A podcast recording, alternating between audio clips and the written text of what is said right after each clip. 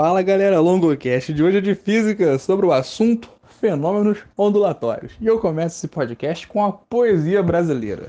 Traição é traição, romance é romance, amor é amor e um lance é um lance. E com as palavras de Os Havaianos, vamos entender que fenômenos ondulatórios não são coisas tão simples assim, mas ao mesmo tempo não são tão difíceis. O que você não pode fazer é confundi-los. Uma coisa é uma coisa, outra coisa é outra coisa. Então, com essa pequena poesia que não tem nada a ver com nada, a gente começa esse podcast que tem tudo para dar certo. Prepara o fone e vamos nessa porque fenômenos ondulatórios são nosso assunto de hoje. Para a gente entender fenômenos ondulatórios, a gente tem que ter conhecimento de ondulatória, obviamente. Por isso esse podcast de física é lançado pouco depois do nosso podcast também de física sobre ondulatória. Então, se você não escutou, a gente recomenda carinhosamente, para não parecer impositivo, que você escute, com o risco de, sem tê-lo escutado, não entender muito o que a gente vai falar aqui hoje. A verdade é que, se mesmo que não tenha escutado, se você tiver um conhecimento básico sobre ondulatória, você já consegue entender um pouco do que a gente vai falar aqui agora. Mas por que, que eu estou fazendo essa introdução? Para você já entender. A gente vai partir do pressuposto que você sabe o básico de ondulatória. Desde daqueles conhecimentos sobre crista, vale, onda, amplitude, até aquela formulazinha. V igual a lambda vezes F. Velocidade igual a comprimento de onda vezes a frequência. Show? Isso tudo que a gente explicou no nosso primeiro podcast. Nesse podcast partimos desse ponto. Que, que ponto é esse? Fenômenos ondulatórios. Quando a gente estuda fenômenos, o que, que são fenômenos? Vamos para filosofia, fenomenologia. Brincadeira, esse podcast é outro dia. Vai ser bem interessante, diga-se de passagem. Salve pro Husserl, Husserl, Husserl, não sei falar o nome dele. H-U-S-S-E-R-L, Husserl. Minha língua trava, peço perdão, não consigo. No caso da física dos fenômenos ondulatórios, a gente trabalha com o que? Coisas que acontecem com as ondas de acordo com as situações que se apresentam a elas, porque as ondas são como pessoas encaram problemas, boletos e podem, às vezes, simplesmente acabar.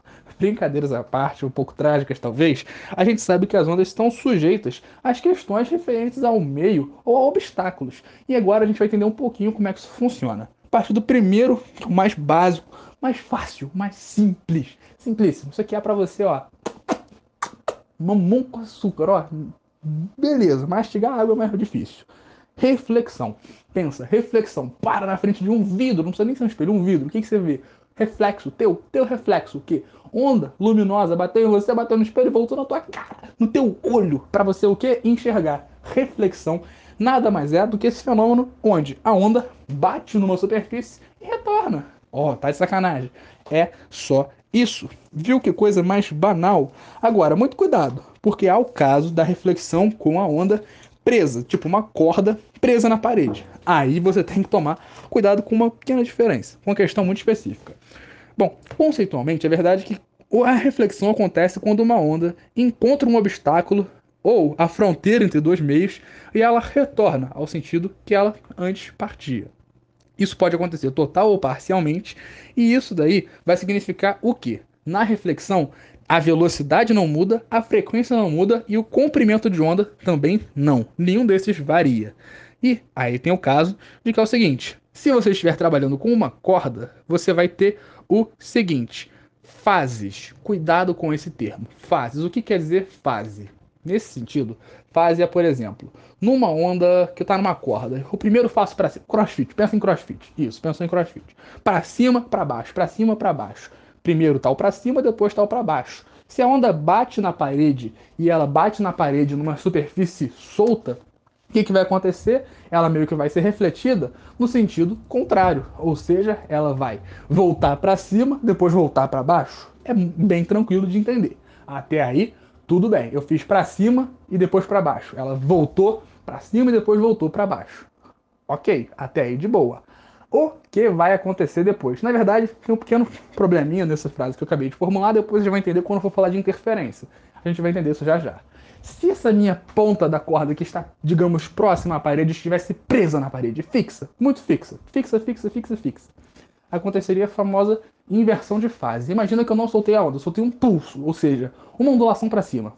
Uma ondulação para cima. Foi na parede, foi na parede, foi na parede, foi na parede chegou na parede. Ao invés dela simplesmente subir na parede e voltar para cima, digamos assim, com a onda voltada, ou seja, a curvinha fazendo para cima, Na verdade, ela vai fazer uma curvinha para baixo, ou seja, é como se ela fosse por cima, a onda está presa na parede, ela volta por baixo. O que significa foi por cima, voltou por baixo? Inverteu. Inverteu o que? A fase. Então, se a extremidade da minha corda, por exemplo, está presa, eu vou ter uma inversão de fases na reflexão. Longo, por que motivo isso é importante? Porque isso pode cair conceitualmente numa questão para você. E você não vai querer errar uma bobagem dessa. Então se liga porque esse é um detalhe fácil, mas importante. Basicamente, reflexão é isso. Onda bate e volta. Muito simples, muito de boa, muito tranquilo. Refração é o segundo fenômeno, bem importante. Lembra que eu falei que, por exemplo, a reflexão pode acontecer quando a onda se depara com um meio e volta parcialmente, não volta toda. O que, que acontece se ela passa um pouquinho para outro meio, ou se ela passa inteira, mas para outro meio, que não é o meio que ela estava? refração. A refração é conceitualmente a mudança na velocidade de uma onda ao mudar de meio. Bom, isso daí é bem tranquilo se você for parar para pensar. É bem de boa, né? Até aí a gente entendeu fácil. Mas não, não entendi muito bem não. Como assim muda de velocidade? A frequência dela muda? Não. Primeira coisa a frequência da onda permanece constante. Pensa o seguinte, a frequência da onda é tipo o, a certidão de identidade, certidão de identidade, o documento de identidade, certidão de nascimento, não importa, é o que caracteriza a onda. Se a frequência dessa onda muda, o que vai acontecer é que ela, digamos, vai deixar de ser ela. Pensa dessa forma. É um jeito besta para você memorizar o seguinte: a onda não vai mudar a sua frequência ao mudar de meio. A única coisa que muda com a onda ao mudar de meio, além da velocidade, é o comprimento de onda. E nesse caso passam a ser grandezas que já eram no caso anteriormente, mas enfim, um pouco mais especificamente, diretamente proporcionais. Então pensa, velocidade é variável e, a, e o comprimento também, o comprimento de onda. Frequência é constante. Então se a minha velocidade dobra no que eu mudo de meio, o que, que vai acontecer com o comprimento de onda? Parabéns, Sherlock Holmes. Dobrou também. Muito simples, não? Muito tranquilo, é um conceito super de boa. Também não tem que se preocupar muito, porque conceitualmente que isso acaba caindo um pouco mais. Ela atravessa de um meio para o outro e muda a velocidade, consequentemente o comprimento de onda, mas não a sua frequência. até aí tamo de boa, tamo tranquilo. O que, que, vem depois disso? A gente vai pensar na famosa difração. O que, que é a difração? Difração, pensa, di Difração, desviou, desviou, é o vibrador, desviou. Difração é isso. A capacidade da onda tem de desviar de obstáculos, ou melhor, contornar obstáculos. Um caso clássico de difração é o caso de você trabalha com uma fenda. Lembra da dualidade onda-partícula que a gente estuda lá na mecânica quântica? Não lembra? Não precisa lembrar. Isso foi um exemplo bobo, brincadeira, para você pensar no seguinte. Imagina que você tem uma fenda. Longo, o que é uma fenda? Um buraco. Pensa, você está aqui com um emissor de ondas. É tipo uma lanterninha, uma lanterninha para emitir ondas. Lembra que a, a, luz ao mesmo tempo, uma onda e uma partícula. Curiosidades. O que, vai acontecer? Eu vou, pum, liguei a minha lanterninha emitindo ondas. Tá indo na parede, até aí de boa. Se eu botar uma fenda, ou seja, eu botar como se fosse uma superfície entre a, a emissão de ondas, a fonte e a parede, mas deixar um pequeno espacinho, tipo que um buraquinho, uma frechinha, ou melhor, uma fenda. O que vai acontecer? Vai passar por essa fenda e depois ela não vai seguir um sentido retilíneo. É como se ela fosse, lembra? Quando você já viu isso em filme, com certeza em algum momento em água, em alguma coisa do tipo de vídeo. Bom, vai começar a fazer o quê? Mini espirais, mas o que? Se expandindo, digamos assim. Isso é um caso de o quê? Onda. Longo, se eu tiver duas fendas, o que, que vai acontecer? Interferência. Lembra que se você fizer isso com a parede, por exemplo, colocou duas fendas, você vai ter uma parte, se você tiver uma lanterna, por exemplo, uma parte dessa parede vai estar iluminada com mais claridade, onde você tem, digamos, um encontro da luz que passa por uma das fendas com o que passa por outra das fendas, ela vai se expandindo, lembra do que eu falei? Em outra parte você vai ter uma penumbra, que é onde você tem uma espécie de sombra um pouco iluminada, em outra parte você vai ter toda a sombra, que é onde justamente a luz, digamos, não chegou. Bom, até aí. Tranquilo, de boa, pegou? Espero que sim. Se não fez muito sentido, depois tenta dar uma procurada no YouTube, em algum lugar assim, experimento onda fenda. Você vai entender muito do que eu estou falando agora. É que falando é muito difícil, uma coisa que é mais visual. Aliás, já falei, explicar ondulatória só falando deve ser um pouco insuportável. Não sei como você ainda não desistiu desse podcast. Sinceramente, eu agradeço muito. O objetivo aqui é ajudar você, eu espero que esteja sendo alcançado. Bom, mas passada de fração, ou seja, essa capacidade de desviar, de passar por obstáculos, a gente pode pensar em outros fenômenos, mas não sem antes pensar na aplicabilidade. Porque mais importante do que você decorar os fenômenos é você saber como que eles estão se aplicando no dia a dia. Por exemplo, a minha tia, né, pessoa que eu moro aqui, pessoa que gosta de ouvir uma conversa.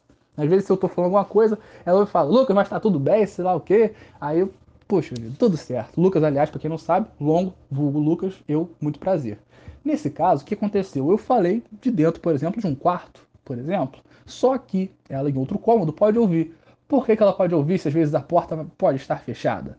Pode ouvir porque as ondas têm capacidade de que desviar obstáculos. No caso do obstáculo, talvez uma parede, talvez uma porta, uma janela fechada, não importa. A onda pode desviar de obstáculos, ela pode chegar a outros lugares.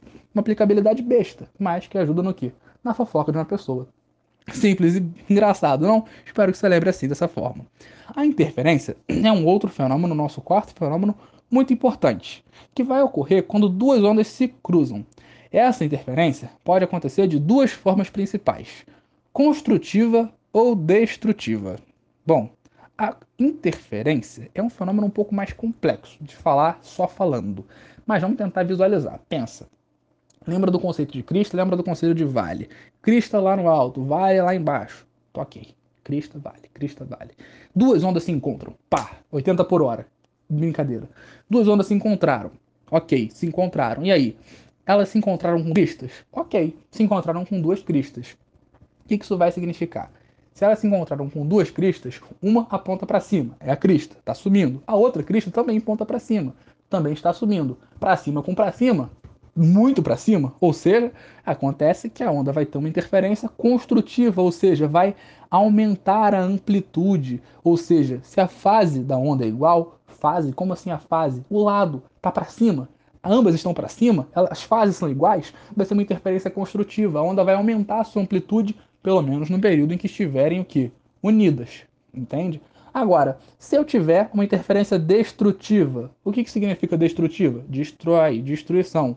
O que, que vai acontecer? Fases opostas. Longo, quando que a interferência acontece? Quando elas se encontram uma de frente com a outra? Quando vem uma por trás da outra? Quando elas já estão juntas, do lado da outra? Isso vai variar. No caso de ondas que vêm em sentidos opostos, você vai ter o um encontro, a interferência no momento e depois elas vão voltar à sua configuração inicial. Se são ondas que partem do mesmo ponto e têm uma interferência específica, vai acontecer que essa interferência, digamos, vai se manter. Entende? É basicamente isso. Mas vamos com calma com esse assunto aí, mais esquisito para ficar só falando, não tem tanta necessidade. No caso da destrutiva, como eu falei, fases opostas. Imagina que uma crista se encontra com um vale. No caso, eles não se encontram exatamente. Então, por que a interferência seria destrutiva nesse caso? Simplesmente pelo seguinte: no momento em que elas se encontram, é como se a crista quisesse puxar para cima e o vale quisesse puxar para baixo. No que eles querem cada um puxar para um lado, o cabo de guerra arrebenta, ou seja, é destruída. É como se a onda ficasse por um instante junta, retinha, ali, exatamente sobre o eixo de equilíbrio. Lembra do eixo de equilíbrio? Falei no outro podcast, espero que você se lembre um pouco. É como se fosse o meio, o ponto meio entre a crista e o vale. É o tamanho exato do que? Da amplitude da crista até o meio da onda, ou do vale até o meio da onda. Muito tranquilo, Espero que não tenha tido muito problema. Aí eu até retomo um pouco do que eu falei agora há pouco, quando eu falei da presa na parede. Lembra da onda presa na parede? Lá na reflexão? Se ela tivesse, por exemplo, se eu faço um para cima e um para baixo, quando o para cima quer voltar e o para baixo está indo, puxa vida, pode ser que aconteça o quê? Uma interferência. Nesse caso, a para cima com para baixo pode acontecer de o quê? Onda aparentemente o quê? Destrutiva. Viu só como é que as coisas se complementam? Por isso que eu falei que depois eu explicava um pouco. A gente não pode parar por aí, vamos pensar em alguns outros fenômenos interessantes, como é o caso, por exemplo, da onda estacionária, que de certo modo tem uma certa relação com esse fenômeno de interferência. No caso, na onda estacionária, você tem um padrão de vibração, e é um padrão de vibração estacionário. O que acontece? Você vai ter uma espécie de onda incidente e uma onda refletida. Pensa que você tem uma corda. Essa corda vai e ela reflete de volta as ondas que você faz nela. Se você faz isso de maneira constante, você pode provocar a impressão de que a onda está parada e que ela não está, digamos, se movendo, ela não está se propagando por essa corda, mas na verdade ela está. O que, que acontece quando você provoca essa impressão de que ela está parada? É como se você tivesse uma crista, um vale, uma crista, por exemplo. Voltou, um vale, uma crista, um vale. Na sua mão de novo, balançando de novo. Está formando o quê? Vários ventres. O que, que é um ventre? É uma crista e um vale, mas não um depois do outro, juntos no mesmo espaço. É como se você tivesse uma ondulação para cima e uma ondulação para baixo, porque é uma ilusão de ótica, na realidade, mais ou menos, que vai estar sendo causada, entre aspas, uma ilusão, por conta dessa característica dela aparentar estar parada. Tem um padrão de vibração estacionário. No caso, nesse sentido, você vai ter o seguinte: cada partezinha dessa vai ser o que a gente chama de ventre. Um ventre é essa parte que tem uma crista para cima e um vale para baixo, mas não um depois do outro, ambos no mesmo espaço, entre aspas. O que, que vai acontecer? Um ventre vai ter em cada extremidade o que a gente chama de nós. O nó é esse pontinho em que a crista e o vale se encontram, para depois poder se separar de novo. Você vai ter uma nova crista, um novo vale, se encontram de novo num outro nó. Dois ventres vão formar um comprimento de onda. Longo, porque, pensa, uma crista e um vale formam uma onda inteira. Se você tem uma crista e um vale em um mesmo nó, não era para você ter um comprimento de onda? Não, porque eles estão no mesmo espaço. Um ventre tem só uma crista de comprimento, ou, ao mesmo tempo, só um vale.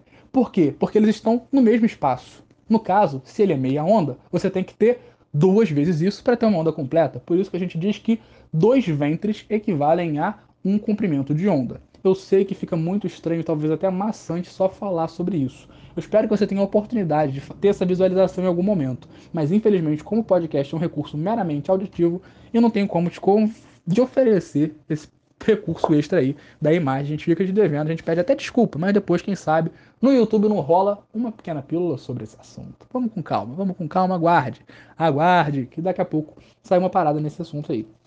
Bom, Prosseguindo, a gente vai ter o fenômeno de ressonância. O fenômeno de ressonância é muito importante. Por que a ressonância é importante? Porque a ressonância está relacionada ao que? Aumento da energia de um corpo pela absorção de ondas. Longo se falando ficou estranho. Vamos lá. Basicamente, é o encontro de ondas de mesma frequência, modificando a amplitude por superposição. Ou seja, é basicamente uma interferência construtiva. Mais longo, como que isso vai funcionar? Isso vai ser importante, por exemplo, para a acústica. Quando você, por exemplo, toca uma nota e você tem aquele bagulhetezinho de metal, que agora me fugiu o nome à mente, que vai fazer o quê? Vibrar na mesma intensidade. Ou você bate ele ali, ele vai tocar um Lá, e você toca, por exemplo, o acorde de um violão e vê se o som é igual, se eles estão em uníssono, eles estão no mesmo, o quê? No mesmo no mesmo, na mesma intensidade, ou seja, no mesmo, na mesma nota, você tem o quê? Um comprimento de onda, uma frequência igual. Você está tocando a mesma nota. Logo, seu instrumento está afinado, por exemplo. Isso é interessante porque a ressonância vai ser muito útil para esse processo. Ah, longo, e a pessoa ah, quebrou um copo. É a mesma coisa. Você vai fazer o quê? O copo vibrar na mesma intensidade que o seu. Que, que o quê? Que essas ondas que você está emitindo aqui com a garganta. Porque a minha já está cansadíssima de alguns podcasts gravados em sequência, porque hoje está sendo um dia um pouco mais calmo. Enfim, o que acontece é que quando você faz esse procedimento, o copo vai começar a vibrar e depois ele vai acabar quebrando. Se você conseguir, é claro, fazer aquele ah na altura e na intensidade certa. Aliás, acústica é o próximo ponto que nós vamos poder olhar com um pouquinho mais de calma. Mas não antes nós falarmos sobre a famosa polarização. Pensa, o que, que você conhece como polarização? 5 segundos. Perfeito. Se você falou que a polarização é uma espécie de filtragem, quando você tem polos, você tem polos, você tem coisas de fontes e de formatos e de direções distintas, você está indo pelo caminho certo. A polarização é um tipo de filtragem de ondas, eletromagnéticas no caso, e geralmente transversais. O que isso significa? Polarização é fazer com que a onda vibre apenas numa direção. Por exemplo, óculos de sol, aquele óculos escuros aqueles óculos escuros, óculos escuros, óculos escuros, não sei, não sei plural de óculos escuros, é óculos escuros, eu tô brincando. No caso, se você está trabalhando com óculos polarizador, o que, que vai acontecer? Ele vai fazer com que a luz que venha na sua direção que é uma luz que está vindo em todas as direções, se polarize para uma apenas, que vai fazer com que a intensidade dessa luz seja menor ao chegar aos seus olhos, permitindo que você tenha o quê? Melhor visibilidade. O óculos polarizador vai ter essa característica. Ele vai polarizar a luz, fazer com que ela vá numa única direção. Onde que a gente já estudou polarização aqui no Longocast? Lembra lá de isomeria ótica. Nossa, isomeria ótica é destrógero, levógero, isso mesmo, depois você ouve lá, vai entender que eu tô falando um pouco melhor. Mas assim, é um pouco confuso só falando. Mais uma vez, infelizmente, caindo na peripécia da apenas áudio, não audiovisual. Bom, polarização entendida, a gente pode ir para o efeito Doppler para terminar com um pouquinho de acústica. O efeito Doppler é talvez uma das mais interessantes. E eu vou poder fazer isso com áudio, porque com áudio é muito divertido falar sobre efeito Doppler. É a mudança aparente na frequência de uma onda conforme o que? O movimento da fonte ou do observador. O que isso significa? O efeito Doppler é quando você tem essa frequência parecendo que se alterou, porque ela foi emitida por uma fonte em movimento ou percebida por um observador que está em movimento. Ou seja, quando há movimento relativo entre a fonte e o observador, você pode dizer que parece que a onda está mudando de frequência e que está acontecendo o famoso efeito Doppler. Vamos pensar no caso de uma ambulância.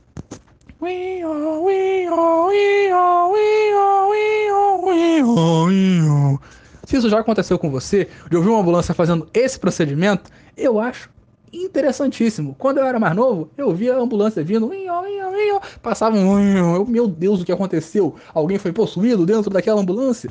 Na verdade, é o efeito Doppler, é a física aí explicando alguns fenômenos interessantes do dia a dia. Nesse caso, o que está acontecendo? A diferença de o que? De posição. Está acontecendo movimentação entre a fonte, no caso do exemplo, a ambulância, e o observador, no caso do meu exemplo, eu, ou você, ou qualquer pessoa que esteja aí, por exemplo, com uma moto. É uma aquelas motos insuportáveis de gente chata pra cacete, que fica. O que acontece? Tá vindo com barulho, passou, fica mais grave. Quando você tem afastamento, a onda parece ficar mais grave. E quando ela está se aproximando, fica mais aguda. Porque você recebe mais pulsos. Parece que enquanto está se aproximando, a frequência aumenta. Enquanto quando se afasta, a frequência parece diminuir. Porque você recebe menos pulsos. É como se a frequência da onda estivesse menor. O efeito Doppler também se aplica à luz. Aliás, foi assim que pesquisadores descobriram que o nosso universo está em expansão. Porque receberam frequências de luz que indicavam expansão, ou melhor, distanciamento. Se as galáxias observáveis, os planetas e os corpos celestes observáveis estão se afastando da Terra, e a gente percebe isso pelo efeito Doppler, logo é porque a galáxia, ou melhor, o universo, perdão, está em expansão. No caso, outras pesquisas vão depois confirmar esses dados, que vão ser possivelmente observados de início por conta do efeito Doppler. A física é linda demais. Desculpa, não consigo, não consigo não declarar meu amor à física. Às vezes, tem horas que a física é um pouquinho insuportável, como é o caso de áreas tipo quantidade de movimento. Isso aí ninguém aguenta. Para a gente poder encerrar, vamos pensar um pouquinho na acústica, que não está exatamente dentro de fenômenos ondulatórios, mas é importante porque a gente vai pensar muito na onda também. A acústica vai estar trabalhando muito com ondas sonoras. Por isso que é importante para nós ter esse tipo de conhecimento de acústica dentro de fenômenos ondulatórios. No caso, a gente vai pensar muito aqui no som fundamental. O que é o som fundamental? Som mais grave, ou seja, aquele som que, pô, mais grave emitido possível. Mas o que é o conceito de som grave, som agudo? A altura do som e atenção. Nós falamos a altura do som, não é? Tá alto pra caramba, o cara tá com um carro com som alto? Não. A altura do som está falando sobre frequência. O som alto é o som agudo, o som baixo é o som grave. Ou seja, se eu tenho um som baixo, eu tenho um som grave, que significa que eu tenho uma frequência menor. Frequência menor, comprimento de onda maior. O maior comprimento de onda é a menor frequência. Consequentemente, é o som mais grave. Ou seja, o som fundamental é esse som mais grave emitido por uma determinada fonte, enquanto o som mais agudo é aquele que tem a maior frequência e menor comprimento de onda, porque são inversamente proporcionais. Só para passar, não passar em branco, a intensidade do som, que é isso, o volume, o grito, né? O cara que está com som alto, no caso está com um som intenso, é, você não vai falar intenso no dia a dia porque não tem a menor necessidade, mas só para um conhecimento científico, pensa o seguinte: amplitude do som.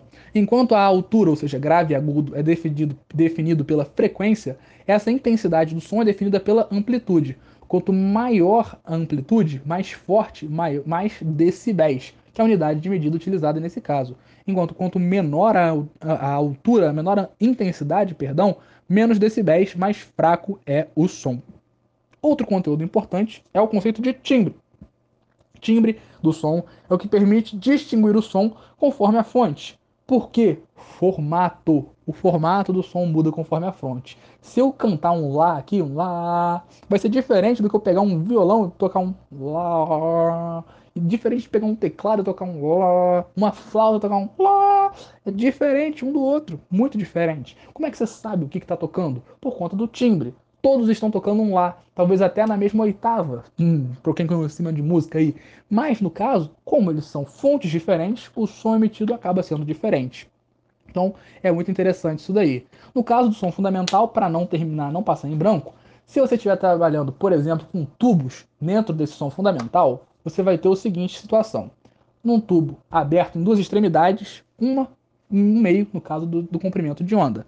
Num tubo com uma abertura e uma parte fechada, uma extremidade fechada, você tem um quarto de onda. E num tubo com ambas as extremidades fechadas, você tem o que? Meia onda. Longo, o que está falando como que isso se aplica. Isso é mais um critério de curiosidade, mas eu recomendo que você dê uma notada nisso, porque pode ser que você se depare com uma questão. Logo, quando que eu vou usar isso? Flauta, por exemplo. Pensa numa flauta aberta numa extremidade fechada na outra. Bom, se ela é aberta numa extremidade fechada na outra, metade, perdão, um quarto da onda formada ali dentro é o comprimento de onda. Ou seja, o que você forma ali enquanto o som fundamental, o som mais grave possível, é um quarto do comprimento de onda dela. Pensa, pô, velocidade do som no ar, 340 metros por segundo. A questão te dá isso.